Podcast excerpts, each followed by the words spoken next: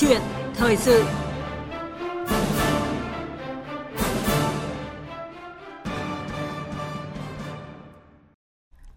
Thưa quý vị, Việt Nam cần nhiều kỹ sư công nghệ số để thúc đẩy nhanh chuyển đổi số quốc gia.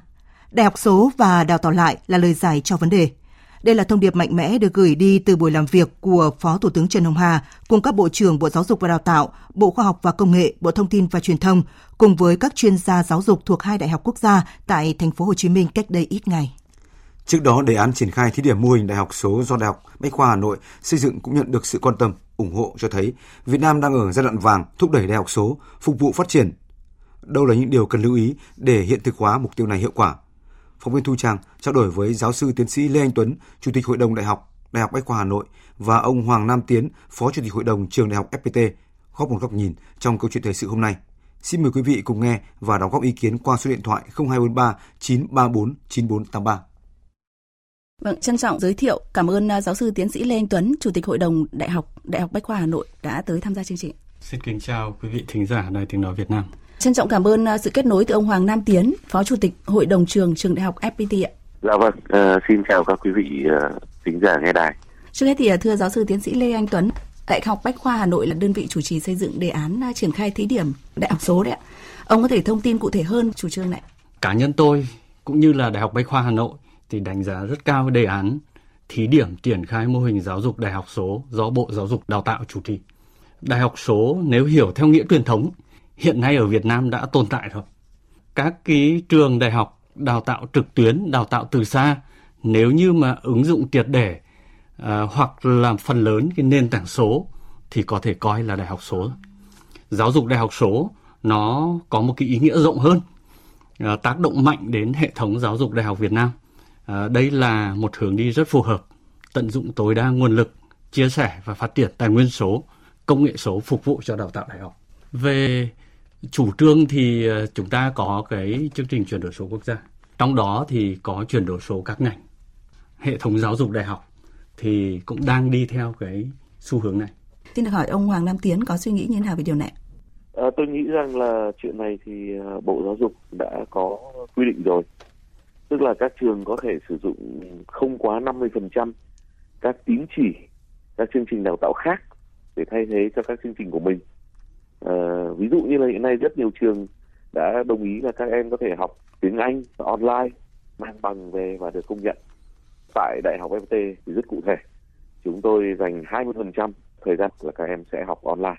Như là Chủ tịch Đại học Bách Khoa có nói. Tôi rất là mong muốn rằng là áp dụng này ở diện rộng bởi vì chúng ta sẽ tận dụng được rất nhiều nguồn lực. Tôi nói ví dụ, chúng tôi đang học những chương trình của những giáo sư nổi tiếng nhất thế giới và họ cũng phát hành free trên nền tảng tên là Coursera dụ như là hiện nay nếu như chúng ta tận dụng được nguồn lực này, các sinh viên sẽ có điều kiện học những giáo sư à, giỏi nhất trong từng lĩnh vực một. Các giáo sư, các nền tảng khác ở rất nhiều trường, sinh viên sẽ rất là có lợi. Việc này còn phải à, triển khai rộng hơn nữa. Nhưng tôi vẫn thắc mắc à, việc này thì chắc là phải đặt lên mức là luật hóa hoặc là có những văn bản chính thức hơn ở Bộ Giáo dục Vâng, một lát nữa thì chúng ta sẽ xem là cái câu chuyện ờ, luật hóa đại học số này thì ờ, ông Lê Anh Tuấn sẽ có quan điểm như nào. Bây giờ thì xin mời quý vị và các bạn cùng nghe ý kiến từ một ờ, số người dân. Đại học số cho phép sinh viên ở trên khắp thế giới có thể truy cập vào và tham gia vào các cái lĩnh vực giáo dục mà không cần phải đến linh hoạt hơn và tiện lợi hơn. Nó phù hợp với cái tốc độ công nghệ của Việt Nam. Tôi nghĩ bây giờ là thời đại cũng số hóa lên rất nhiều xây dựng đại học số sẽ trở thành một xu hướng. Và tôi nghĩ là nó sẽ phụ thuộc nhiều vào cái cách mà mình truyền thông đến mọi người. Việt Nam bây giờ mới thực hiện thì ờ, cũng không phải quá muộn. Những thông tin vừa rồi cho thấy là khá là nhiều người dân cũng quan tâm đến câu chuyện là thí điểm đại học số. Ông Hoàng Nam Tiến có chia sẻ gì với mong muốn của một số bạn trẻ vừa rồi tôi nghĩ là mong muốn của các bạn đấy vô cùng chính đáng. Hãy ờ, hình dung một bạn học sinh sinh viên ngồi tại Việt Nam nhưng mà được theo học một cái khóa liên quan đến trí tuệ nhân tạo, dữ liệu lớn, blockchain và do trường MIT, do những giáo sư rất nổi tiếng, đầy uy tín và những giáo trình rất là hoàn thiện của họ. Và sau khi các em thi xong và đã được các trường ở Việt Nam công nhận thì tuyệt vời. Ngay ở trong nước cũng vậy. Nếu mà giữa các trường, giữa các ờ, giáo sư, tiến sĩ nổi tiếng, các trường có thể dạy lẫn được cho sinh viên của nhau thì đây là tuyệt vời. Tôi rất rất ủng hộ chuyện này. Thực tế là như này ạ, mà chúng ta biết là một số nước ờ, phát triển thì họ đã đầu tư cho cái chương trình ờ, đại học số này từ lâu rồi. Ví dụ như là Hàn Quốc chẳng hạn, họ đã có tới hơn 20 năm kinh nghiệm ở trong lĩnh vực này. Và gần đây nhất vào tháng 1 năm nay thì Ấn Độ thành lập ừ, đại học số quốc gia đầu tiên ấy. Chủ trương đại học số của Việt Nam và Ấn Độ dường như là có một cái cú hích từ sau tác động của đại dịch Covid-19 ạ, thưa giáo sư tiến sĩ Lê Anh Tuấn. Vâng, rõ ràng đại dịch Covid-19 nó chính là một cú hích rất là mạnh cho việc phát triển của các đại học số à, cũng như là nền giáo dục đại học số ở trên toàn thế giới. Tôi cũng rất đồng ý với ông Hoàng Nam Tiến lúc nãy có chia sẻ, đấy là cái chuyển đổi số tại các cơ sở giáo dục đại học uh, truyền thống ấy, nó thực sự là một cái cái cú hích rất là mạnh để chúng ta chuyển đổi cái hệ thống giáo dục đại học sang đại học số. Theo tôi đánh giá nó có ba xu hướng. Một là hình thành các cái đại học số mới. Hai là các trường đại học truyền thống chuyển đổi sang phương thức giáo dục đại học số.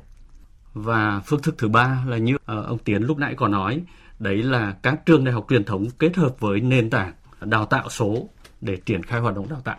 Tức là sử dụng các nền tảng đào tạo người ta cung cấp mở trên thế giới để có thể tham gia vào và uh, trên thế giới thì chỉ đưa ra một vài ví dụ như này để chúng ta biết được quá trình hình thành các đại học số cũng như là hệ thống giáo dục đại học số như thế nào. Năm 1998 thì chính phủ Hàn Quốc thành lập năm đại học số đầu tiên.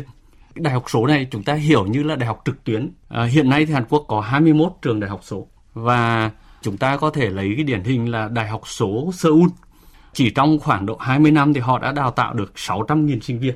Quay trở lại cái ý mà trao đổi của các độc giả vừa rồi, đấy là cái đại học số nó sẽ tăng cái khả năng tiếp cận cho cái giới trẻ trong việc tham gia vào đào tạo ở trình độ đại học. Đó là open, rất là mở. Nhờ các cái đại học số mà Hàn Quốc hiện đứng đầu thế giới về tỷ lệ thanh niên học đại học, chiếm khoảng 60% ở trong độ tuổi học đại học. Ờ, con số này là lớn nhất thế giới. Còn Ấn Độ thì thành lập hai đại học số vào năm 2021 và đến năm 2023 thì như Thu Trang nói đấy là thành lập trường đại học số quốc gia và đây là một cái khái niệm rất mới và nó khá gần gũi với mô hình của Việt Nam và tôi cũng rất tin tưởng rằng là nếu chúng ta đi theo cái mô hình đại học số quốc gia của Ấn Độ thì sẽ gặt hái được nhiều thành công. Trong đó thì để có thể làm được việc đấy thì Ấn Độ đã đưa ra rất nhiều quy định đột phá trong đào tạo đại học phục vụ cho giáo dục đại học số. Như ông Tiến lúc nãy nói thì luật hóa đấy, cái đó là chúng ta cần phải đưa ra và Ấn Độ sở dĩ người ta xây dựng cái đại học số quốc gia đấy là họ đặt mục tiêu là đến năm 2030 thì 50% thanh niên ở trong độ tuổi là có thể tiếp cận được vào hệ thống giáo dục đại học. Vâng, quay lại với câu chuyện mà chúng ta nhắc tới cái cú hích từ um, từ Covid ấy ạ. Thì khi mà chúng tôi bàn tới cái chủ đề là đại học số thì đã có rất là nhiều thính giả họ băn khoăn nhớ lại những cái phương pháp giảng dạy hay là thu nạp kiến thức thông qua môi trường số mà um, của chính cái giai đoạn Covid này. Nhiều người băn khoăn về hiệu quả của việc dạy trực tuyến. Vậy thì um, ông Hoàng Nam Tiến ạ, nếu như thẳng thắn nhìn nhận thì ông cho rằng là học trực tuyến ở thời Covid ấy, có được coi là cái nền tảng ban đầu cho những cái dự định số, những câu chuyện đại học số này không? À, tôi nghĩ thế này, à, thực sự là chúng ta lúc đấy rất là linh hoạt và ứng biến và, và chuyển tất cả các bài giảng thầy cô đang giảng ở trên lớp chuyển thành lên trên trực tuyến. Nhưng mà tất nhiên chúng ta đều biết rằng là chất lượng đã không được như chúng ta mong muốn. Hiển nhiên thôi, ờ, đường truyền tín hiệu thì không ổn định rất rất nhiều ở các đặc biệt là các em ở địa phương là không có được máy tính mà phải sử dụng điện thoại di động. Ở tín hiệu internet thì không được tốt. Các thầy cô giáo chưa được trang bị kiến thức, kỹ năng sư phạm cũng như các bài giảng được thiết kế để giảng dạy trực tuyến. Không hề có hỗ trợ của các hệ thống, ví dụ như là trí tuệ nhân tạo. Vì vậy thành ra chất lượng. Nhưng chúng ta đừng lấy đấy làm lý do. Bây giờ chúng ta đã hiểu rõ hơn uh, học sinh cũng làm quen hơn giáo viên cũng làm quen hơn phụ huynh cũng làm quen hơn. Và bây giờ đến lúc chúng ta sẽ đặt vấn đề là xây dựng những bài giảng thực sự để giảng uh, online. Tôi nói ví dụ hiện nay chúng tôi đang học ở trên nền tảng Coursera rất hữu ích. Khi thực hiện nghe bài giảng thì cứ 3 đến 5 phút họ lại xuất hiện các câu hỏi và phải trả lời liên tục. Nếu như chúng ta không theo dõi không tập trung không trả lời được các câu hỏi thì cái video bài giảng có thể bị dừng lại và chúng ta phải nghe lại từ đầu. Tất cả những take away, tức là thì quan trọng nhất của bài giảng, đều được vào đến người học, vào cuối giờ học. Chúng ta hoàn toàn có thể chủ động và với cái năng lực hiện nay, với sự phát triển của trí tuệ nhân tạo như hiện nay, tôi nghĩ rằng là việc xây dựng bài giảng ở trên nền tảng online là không có khó gì, khó khăn nữa. Và tôi nói luôn là hoàn toàn có thể còn tốt hơn là việc giảng trực tiếp. Có thể theo dõi đến từng học sinh sinh viên thay vì là một giáo viên phải quản lý 40 học sinh ở trong một lớp bây giờ mỗi một em học sinh sinh viên học đến đâu hiểu đến đâu chúng ta đều là có kết quả đều nắm được. Xin được hỏi giáo sư tiến sĩ Lê Anh Tuấn ạ. Thông tin từ ông Hoàng Nam Tiến cho rằng là những cái rắc rối bất cập mà chúng ta nhận diện ở cái giai đoạn học trực tuyến vì đại dịch Covid-19 đấy, cần phải chấp nhận và coi đó là một cái giai đoạn nền tảng thúc đẩy tiếp cận số đấy để chúng ta có được những cái kiến thức số như ngày hôm nay và đây chính là một cái tiền đề cho việc thúc đẩy đại học số hay là các vấn đề số hóa khác. Hoàn toàn nhất trí. À, tôi chỉ bổ sung thêm đấy là cái thời kỳ Covid-19 ấy, chúng ta dạy học trực tuyến nhưng mà theo phương thức học truyền thống. Cái bài giảng nó chưa được sẵn sàng cho việc học trực tuyến một cách hiệu quả, tức là có tương tác. Thứ hai, người thầy thì chưa được đào tạo một cách kỹ lưỡng, không có sự phối hợp giữa trực tuyến với trực tiếp. Thế vâng. cho nên là hiệu quả chắc chắn là không không được như chúng ta mong muốn. Vâng, có nghĩa rằng là chúng ta hãy coi đó là nền tảng chứ đừng lấy lý do cho cái câu chuyện là không thể tiến hành những cái mô hình số hóa chiều sâu và hiện đại hơn. Rất vâng, tỷ. thưa các vị là thông tin ban đầu ấy ạ cho thấy là hệ thống đào tạo đại học số đấy chúng tôi được biết là sẽ là cái hệ thống vũ trụ ảo và cá nhân tôi thì tôi nhìn nhận là có nghĩa là các cái chuẩn mực về mặt vật lý nó sẽ rất khác ví dụ như là không cứ phải là những cái ngôi trường ờ, khang trang bề thế hay là án ngữ ở những cái khu vực đất vàng thì mới có khả năng thu hút học viên ví dụ như bây giờ và các cái chuẩn mực khác về ờ, bằng cấp chứng chỉ sau đào tạo thì ờ, cũng sẽ phải được đánh giá hay là nhìn nhận khác. Cũng có ý kiến cho rằng là cái kỳ vọng này thì dường như là quá lớn, tức là quá sức với vừa cả là nhận thức số, vừa là bối cảnh ờ, kinh tế quốc tế xã hội bây giờ ấy. xin được hỏi quan điểm thẳng thắn của các vị như thế nào? Xin mời ông Hoàng Nam Tiến ạ. Vâng lấy thực tiễn của chúng tôi chúng tôi đào tạo các kỹ sư phần mềm, đào tạo cán bộ quản lý trên hệ thống trực tuyến hoàn toàn hiện thực và thực sự có cái hiệu quả thậm chí chúng tôi đánh giá là cao hơn các em ngồi trong những lớp ba bốn mươi người như hiện nay. À, còn giáo sư tiến sĩ Lê Anh Tuấn thì như nào? Ờ... Điều này thì có một cái sự khác biệt nào đó giữa khối trường tư hay là khối trường công? Tôi nghĩ là về cách thức, phương thức thực hiện hay cái hiệu quả nó sẽ được thể hiện vào cái đầu ra. Sau này chính à, công nghiệp xã hội sẽ đánh giá lại. Tuy nhiên thì chúng ta cũng cần phải chấp nhận một cái thực tế rằng là thế giới số rồi vũ trụ ảo là một xu thế không thể đảo ngược. Phát triển quốc gia số là một trong những mục tiêu hàng đầu mà ở Việt Nam chúng ta thì Đảng, Chính phủ à, rất là quan tâm. Và cái xu thế của thế giới thì à, chúng ta đều đã rõ hết rồi.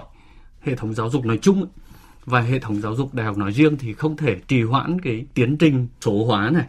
À, tôi cũng đánh giá cái đề án thí điểm xây dựng cái nền tảng quản trị số rồi xây dựng cái hạ tầng và cơ sở dữ liệu số định hướng tiêu chí đánh giá chất lượng đào tạo số trực tuyến là một cái sự khởi đầu rất quan trọng cho việc là xây dựng nền giáo dục đại học số cho Việt Nam. Tuy nhiên thì để thí điểm uh, triển khai giáo dục đại học số một cách uh, hiệu quả và bền vững thì nhất thiết phải áp dụng những cơ chế mới. Lại là câu chuyện về mặt quy chế, quy định, uh, luật định Vâng, các vị vâng. nhắc rất nhiều tới câu chuyện là quy chế hay là luật định hay là cơ chế thử nghiệm đấy ạ. Chúng ta sẽ tiếp tục ở phần sau. À, còn có một cái điểm chung như này ạ. Trong cả phương pháp đào tạo đại học truyền thống và đại học số như là chúng ta đang có xu hướng tiến tới đó là đều là giảng viên và học viên thì thưa các vị là cả hai đối tượng này thì ờ, có thể khẳng định là mới chỉ có kiến thức số cơ bản thôi và đặc biệt là được thúc đẩy từ sau đại dịch Covid-19 đấy ạ. Đây có được coi là vấn đề nan giải nhất với cấp đại học số Ờ, đang được coi là cấp hình thành nhân lực quan trọng cho nền kinh tế số hay không? Xin mời ông Hoàng Nam Tiến.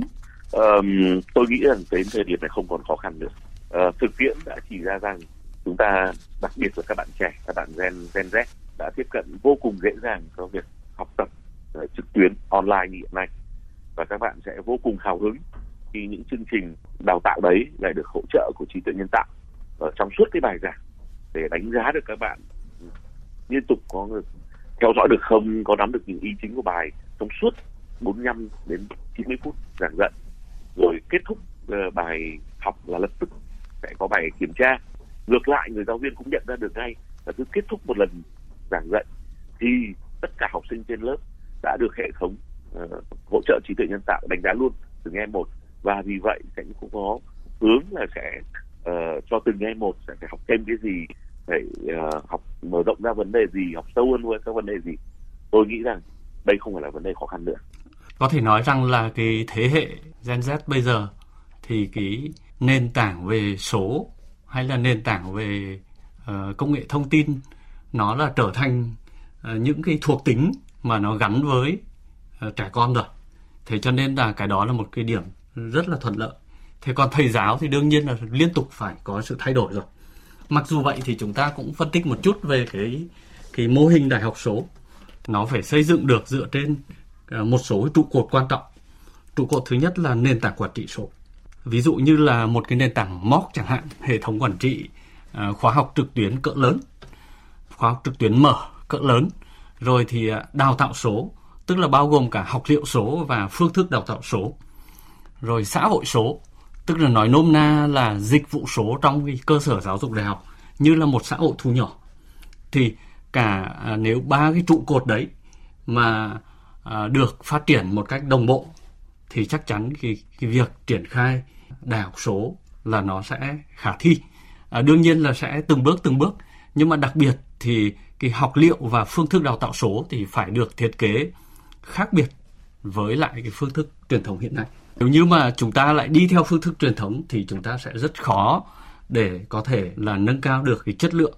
Bởi vì là uh, người thầy thì không sẽ không phải tập trung quá nhiều vào kiến thức nguyên lý nền tảng uh, mà đảm nhiệm với vai trò là định hướng là người truyền cảm hứng Uh, những cái kiến thức khác đã có các trợ lý ảo ví dụ như trợ lý uh, AI trí tuệ nhân tạo thực hiện rồi cái hàm lượng thực hành rồi tương tác với thực tiễn công nghiệp thực tế thì cần phải tăng lên thì như vậy thì rõ ràng rằng là cái phương thức kết hợp giữa trực tuyến, có sự hỗ trợ của AI với lại trực tiếp, tức là để có cái sự tương tác giữa sinh viên với thầy giáo, giữa sinh viên với công nghiệp, với cái trang thiết bị, thì từ đấy nó mới có thể kích thích cái tính sáng tạo và cá thể hóa cho sinh viên.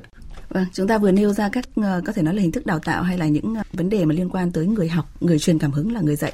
Còn một vấn đề nữa mà tất cả những người học ở tất cả các cấp bậc đều quan tâm, đó là ờ, cái sự coi trọng bằng cấp lâu nay của xã hội đấy Bây giờ cũng liên quan tới vấn đề luật hóa nữa là liệu rằng là những cái bằng cấp chứng chỉ của đại học số đó thì sẽ được quan tâm chấp thuận như thế nào cả về mặt xã hội lẫn uh, quy định điện thì đây có phải là một trong những vấn đề nan giải cho cái câu chuyện này thưa ông Lê Anh Tuấn? Tôi nghĩ là cái này nó nằm ở trong cái, những cái quan điểm truyền thống, sự chấp nhận của xã hội, sự chấp nhận của công nghiệp. Thì có ờ, một số xu thế nó cũng khá khác so với hiện nay. Tức là hiện nay trước tiên phải có bằng cấp, rồi lúc đấy mới đi xin việc. Nhưng mà trên thế giới thì đang có một cái xu thế, chúng tôi không cần quan tâm đến bằng cấp, quan tâm đến cái năng lực của người xin việc thông qua phỏng vấn và thông qua các cái khóa học mà ông ấy đã hoàn thành. Thì cái đó là về mặt uh, quan điểm trong đào tạo. Nhưng mà hiện nay thì chúng ta vẫn đang đi theo quan điểm là uh, đào tạo cần phải có bằng cấp trước và như vậy sẽ có những cái chuẩn đầu ra cho các chương trình đào tạo. Vâng, xin được hỏi quan điểm của ông Hoàng Nam Tiến về điều này. Ờ, thực ra mà nói thì chính ờ, Bộ Giáo dục cũng đã bật đèn xanh cho những chuyện này. Ví dụ như là các bằng cấp học về tiếng Anh chẳng hạn uh, và cụ thể ví dụ như là chúng tôi đã công nhận những tín chỉ mà các em đã học ở trên các nền tảng ví dụ như là Coursera à, gần đây là Udemy chẳng hạn. Và tất nhiên chúng tôi vẫn có một cái khóa kiểm tra lại bằng cấp đấy nhưng mà rất là nhanh chóng thuận tiện. Và tôi nghĩ đây là một cái việc chúng ta có thể nhanh chóng mở rộng được. Cái việc thứ hai việc này tôi nghĩ là quan trọng. Tại vì là chúng ta đều biết cái truyền thống của chúng ta học là để đi thi học để bằng cấp rồi mới đến họ là học để làm rồi mới đến học để lấy kiến thức. Đúng là phải giải quyết từ khâu này tôi cứ nhớ cách đây uh, nhiều năm khi mà chúng ta cứ có cuộc tranh cãi giữa chuyện là uh, grab và và taxi truyền, truyền thống, thống. Vâng. và rồi chúng ta đã nhanh chóng chấp nhận. Và bây giờ thì chúng ta không ai cãi nhau với chuyện là xe công nghệ với cả xe taxi truyền thống nữa. Bản thân các xe taxi truyền thống giờ cũng phải xây dựng các hệ thống ứng dụng. Thì tôi nghĩ chúng ta nhanh chóng nếu mà không có thể đưa ra luật thì có thể thí điểm uh, mô hình sandbox là mô hình mà tôi nghĩ là cũng có thể áp dụng ở đây. Và tôi nghĩ sẽ được công nhận rất nhiều. Nhưng ở đây có một điều tôi thực lòng muốn chia sẻ. Ở trong thời đại ngày hôm nay cái kiến thức tốt nghiệp ở trong trường đại học nhanh chóng bị cũ đi không không sử dụng được nữa. Và nhu cầu gọi là học tập suốt đời của mọi người tăng lên rất nhiều. Điều thứ hai là truyền thống học hành ở Việt Nam thì cũng nhìn thấy rõ là bây giờ mới chỉ có độ khoảng mấy chục phần trăm uh, các em học sinh sinh viên có điều kiện để học ở bậc đại học. Vì vậy thành ra đại học số thực sự là một cái điều bắt buộc chúng ta cần phải có để mọi người có thể thực hiện được cái việc gọi là học tập suốt đời.